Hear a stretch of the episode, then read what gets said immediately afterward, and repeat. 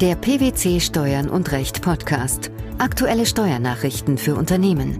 Informativ, kompakt, verständlich.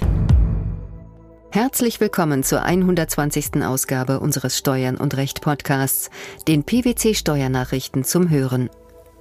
In dieser Ausgabe beschäftigen wir uns mit folgenden Themen. Umsatzsteuerpflichtig, Tätigkeit eines Hauptvermittlers, Personengesellschaft, Vertragliche Gewinnbegrenzung ist kein Vorabgewinn. Steuerfreiheit.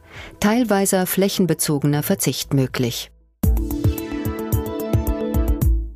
In einem jüngst veröffentlichten Urteil vom 14. Mai 2014 beurteilte der Bundesfinanzhof die umsatzsteuerliche Behandlung von Leistungen eines Hauptvermittlers im Rahmen eines mehrstufigen Vertriebs. Die Leistungen des Hauptvermittlers seien umsatzsteuerpflichtig, da der Hauptvermittler selbst keine Vermittlungsleistung erbringe.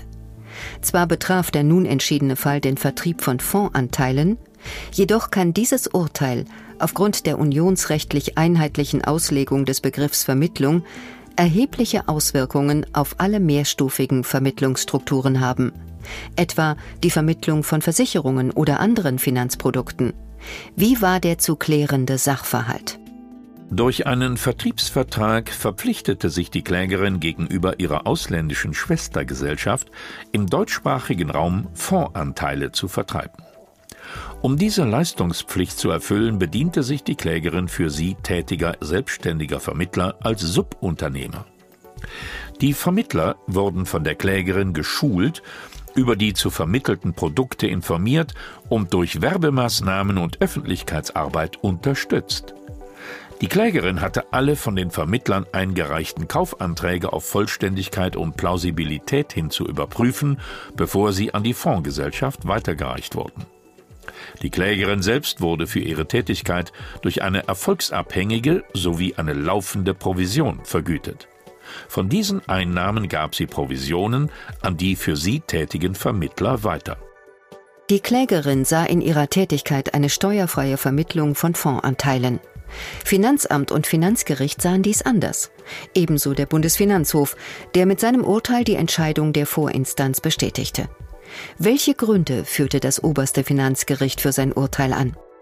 Nach Ansicht des Bundesfinanzhofs wies die Tätigkeit der Klägerin selbst nicht die typischen Elemente einer Vermittlungsleistung auf, weshalb die Anwendung der Umsatzsteuerbefreiung für Vermittlungsleistungen nicht in Betracht komme. Vielmehr übernehme die Klägerin ausschließlich die mit dem zu vermittelten Vertrag verbundene Sacharbeit. Zwar könne eine Vermittlungsleistung auch im Rahmen einer Arbeitsteilung in Einzelleistungen zerfallen, doch setze die Umsatzsteuerbefreiung voraus, dass auf jeder einzelnen Stufe ein im Großen und Ganzen eigenständiges Ganzes erbracht werde, das die spezifischen und wesentlichen Funktionen der Vermittlung erfüllt. Im vorliegenden Fall sei die Klägerin jedoch nicht verpflichtet gewesen, eigene Vermittlungsleistungen zu erbringen, sondern habe ausschließlich vertriebsunterstützende Tätigkeiten ausgeführt. Wie ist das Urteil einzuschätzen? Oberflächlich betrachtet scheint der Bundesfinanzhof mit diesem Urteil lediglich seine bisherige Rechtsprechung zur Umsatzsteuerbefreiung in Strukturvertrieben zu bestätigen bzw. fortzuführen. So entschied das oberste Finanzgericht zum Beispiel bereits in einem Urteil im Jahr 2008, dass die Betreuung, Schulung und Überwachung von nachgeordneten selbstständigen Vermittlern nur unter der Voraussetzung Umsatzsteuer befreit sein kann, dass gleichzeitig die Möglichkeit besteht, durch Prüfung eines jeden Vertragsangebotes mittelbar auf eine der Vertragsparteien einzuwirken. Andernfalls werde keine typische und somit der Umsatzsteuerbefreiung zugängliche Vermittlungsleistung erbracht. Diese Rechtsprechung wird auch von der Finanzverwaltung angewendet. Tatsächlich unterscheidet sich der nun entschiedene Fall jedoch erheblich von den Ausgangssachverhalten früherer BFH-Urteile. Was hat das für Folgen? Diese Frage beantwortet die Steuerberaterin Imke Murchner, Managerin bei PwC in München, so. Bislang hat der Bundesfinanzhof lediglich zu Strukturen geurteilt, in denen der Kläger neben der eigentlichen Vermittlungskette stand. Das heißt, auch der ihm zugeordnete selbstständige Vermittler hatte ein direktes Vertragsverhältnis zum Auftraggeber des Klägers. In dem nun entschiedenen Fall ist der Hauptvermittler selbst Teil der Vermittlungskette. Das heißt, der selbstständige Vermittler hat lediglich eine direkte Vertragsbeziehung zum Hauptvermittler, nicht jedoch zu dessen Auftraggeber. Indem der Bundesfinanzhof nun auch im letzteren Fall die Umsatzsteuerbefreiung von der Art der von dem Hauptvermittler selbst erbrachten Leistung abhängig macht, verkennt das Gericht, dass im Rahmen von Unterbeauftragungen dem auslagernden Unternehmen regelmäßig die Tätigkeit des Subunternehmers zuzurechnen ist. Im Ergebnis könnte somit jede Unterbeauftragung zu einer umsatzsteuerpflichtigen Leistung des auslagernden Unternehmens gegenüber dem Prinzipal führen, auch wenn die insgesamt vom auslagernden Unternehmen mit Hilfe seines Subunternehmers erbrachte Leistung die Kriterien der Steuerbefreiung erfüllt. Dieses Ergebnis ist unseres Erachtens mit der Rechtsprechung des Europäischen Gerichtshofs zur Auslagerung steuerbefreiter Leistungen nicht vereinbar.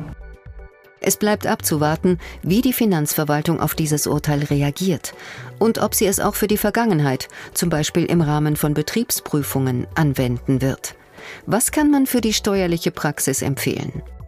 In jedem Fall sollte untersucht werden, ob bestehende Vermittlungsstrukturen von diesem Urteil betroffen sein könnten. Zudem sollten bestehende Unterschiede zum vorliegenden Fall herausgearbeitet und festgehalten werden.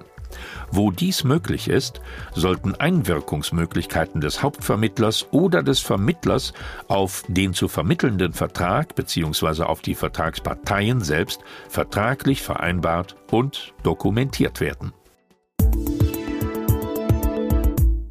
Eine gesellschaftsvertraglich vereinbarte Gewinnbegrenzung eines Gesellschafters einer Personengesellschaft ist Bestandteil der allgemeinen Gewinnverteilungsabrede, genauer gesagt der Restgewinnverteilung, und stellt keinen Vorabgewinn für die übrigen Gesellschafter dar. Zu diesem Ergebnis kam der Bundesfinanzhof in einem Urteil vom 23. Juli 2014. Warum ist diese Feststellung für die Gewinnverteilung von Personengesellschaften relevant?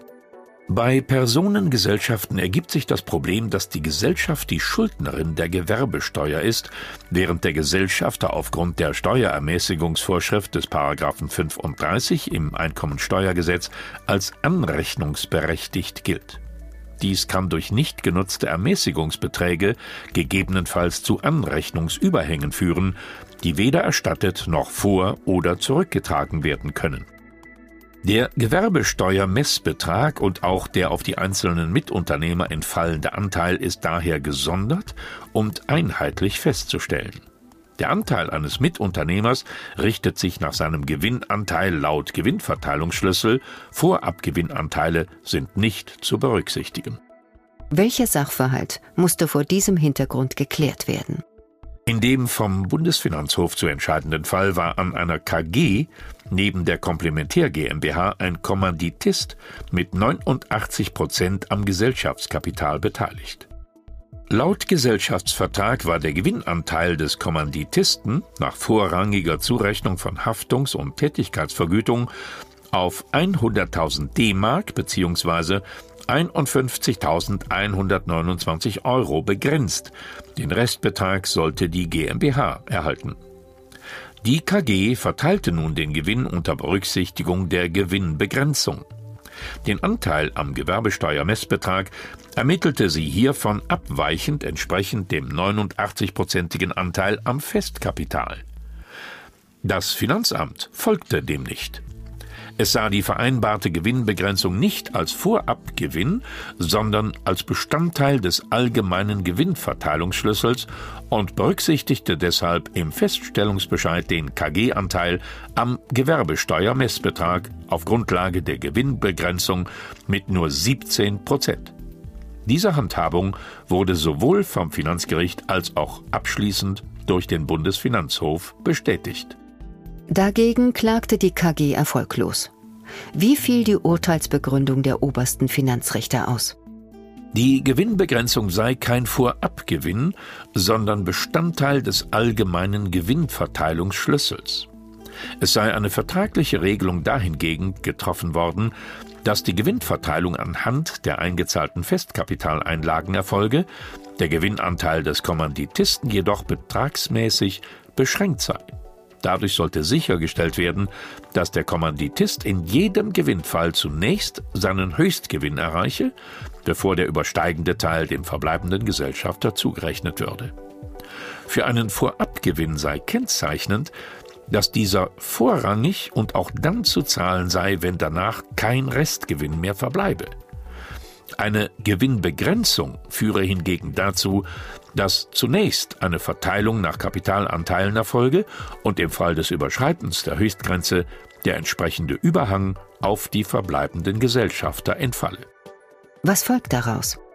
Die auf einzelne Mitunternehmer bezogenen Gewinnbegrenzungen sind Gegenstand der allgemeinen Gewinnverteilung und deshalb bei der Aufteilung des Gewerbesteuermessbetrags einer Mitunternehmerschaft auf die Mitunternehmer entsprechend zu berücksichtigen.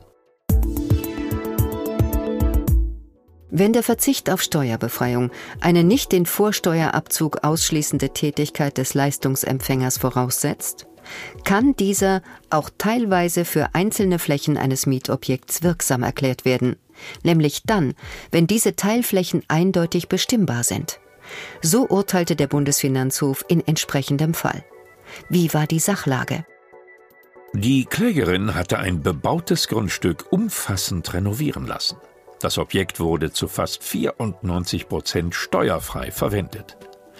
Lediglich ein 170 Quadratmeter großes Bistro im Erdgeschoss sowie ein in der ersten Etage befindliches Büro mit einer Gesamtfläche von ca. 295 Quadratmetern wurden unter Verzicht auf die Steuerbefreiung steuerpflichtig vermietet. In der Büroetage wurden allerdings vom Mieter einer GmbH 17 Quadratmeter für die Verwaltung eigener Immobilien genutzt. Die Klägerin machte nun einen anteiligen Vorsteuerabzug basierend auf dem Flächenschlüssel geltend und rechnete Bistro und Büro im Hinblick auf die Steuerpflicht der Vermietung insgesamt den zum Vorsteuerabzug berechtigenden Umsätzen zu. Das Finanzamt hingegen vertrat die Meinung, dass ein wirksamer Verzicht nur bei der Vermietung des Bistros, nicht aber auch bei der Vermietung des Büros vorliege. Die Klägerin habe bei der Vermietung an die GmbH nicht wirksam auf die Steuerfreiheit verzichtet, da die GmbH ihrerseits die angemieteten Flächen nicht ausschließlich für Zwecke verwendet habe, die zum Vorsteuerabzug berechtigen. Es liege auch kein wirksamer Teilverzicht vor, da ein abgrenzbarer Funktionsbereich fehle, der Gegenstand eines selbstständigen Mietvertrags sein könne. Das Finanzgericht hatte die Klage abgewiesen. Der Bundesfinanzhof sah die Dinge jedoch differenzierter. Welche Auffassung vertrat das oberste Finanzgericht? Die Klägerin ist prinzipiell berechtigt, den Verzicht auf die Steuerbefreiung nur teilweise auszuüben, dies allerdings unter bestimmten Voraussetzungen. So müssten die Teilflächen eindeutig bestimmbar sein, die baulichen Gegebenheiten des vermieteten Grundstücks seien dabei zu berücksichtigen. Einer derartigen Teiloption müsse ein objektiv nachprüfbarer Aufteilungsmaßstab zugrunde liegen. Dies sei bei einer Abgrenzung der Teilflächen nach baulichen Merkmalen, wie etwa nach Räumen, der Fall. Teilflächen innerhalb eines Raumes seien demgegenüber im Regelfall, wie zum Beispiel bei der Vermietung eines Büros, nicht hinreichend abgrenzbar. Welches Fazit zogen die Münchner Richter im vorliegenden Fall? Ein Teilverzicht komme in Betracht, da hierfür, anders als das Finanzgericht meinte, kein abgrenzbarer Funktionsbereich erforderlich sei, der Gegenstand eines selbstständigen Mietvertrags sein könnte. Möglich sei vielmehr auch ein Teilverzicht, der sich auf einzelne Räume beziehe, zumal auch die Vermietung eines einzelnen Raums in einem Büro Gegenstand eines eigenständigen Mietvertrags sein könne. Der BfH ging noch weiter. Gemeinflächen wie etwa Flure, Küchen und Sanitärflächen könnten im Streitfall der steuerpflichtig vermieteten Teilfläche zugerechnet werden, da nur einer von mehreren Büroräumen und dieser im Übrigen auch nur teilweise für vorsteuerabzugsschädliche Umsätze verwendet worden sei. Die umsatzsteuerliche Behandlung von Leistungen eines Hauptvermittlers im Rahmen eines mehrstufigen Vertriebs die vertragliche Gewinnabgrenzung bei Personengesellschaften sowie der teilweise flächenbezogene Verzicht auf Steuerbefreiung. Das waren die Themen der 120. Ausgabe unseres Steuern und Recht Podcasts, den PwC Steuernachrichten zum Hören. Wir freuen uns, dass Sie dabei waren und hoffen, dass Sie auch das nächste Mal wieder in die PwC Steuernachrichten reinhören.